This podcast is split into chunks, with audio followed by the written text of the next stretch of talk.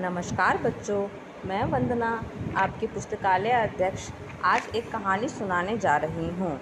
इस कहानी का शीर्षक है, सब यही भूल करते हैं। बच्चों, जैसे कि आपको पता है कि आज के संसार में सभी लोग बाहरी वस्तुओं के पीछे भागते रहते हैं। कोई अंतर आत्मा की शांति की खोज नहीं करता। इसी पे आधारित एक कहानी सुनाने जा रही हूँ। मेरी कहानी का शीर्षक है, सब यही भूल करते हैं। बच्चों, एक गाँव में एक सेठ रहता था। उसकी कोठी इतनी सुंदर थी और इतनी ही भव्य थी। एक दिन क्या हुआ कि उसके कोठी में आग लग गई।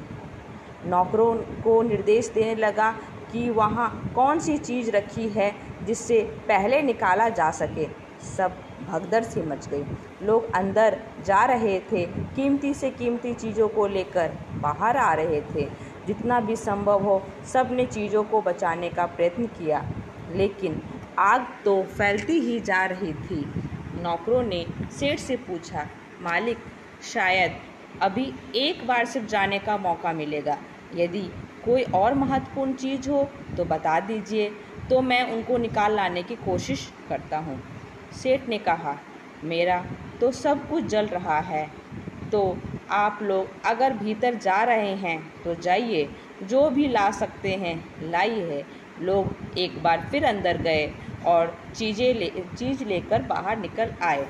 जब पूरा मकान आग की लपटों में जल गया तो अचानक सेठ छाती पीट पीट कर रोने लगा और चीखने लगा।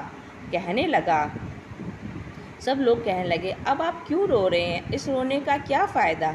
सेठ ने कहा, मैं अपनी मूर्खता पे रो रहा हूँ। धैर्य कैसे धरूँ? मैं तमाम दूसरों चीज़ों को बचाने का प्रयत्न करता रहा, लेकिन अंदर मेरी बेटी सो रही थी। मैं उसको कैसे भूल गया? अरे, मैंने सब चीज़ों को बचाया, लेकिन इन सबसे जो मालिक है, जो इसका उपयोग करने वाला है, मैं उसको नहीं बचा पाया।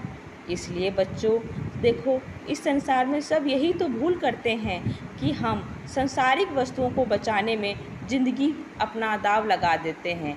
और असली चीज़ जो मन की शांति है, धैर्य है, उसको कभी नहीं बचाते। धन्यवाद।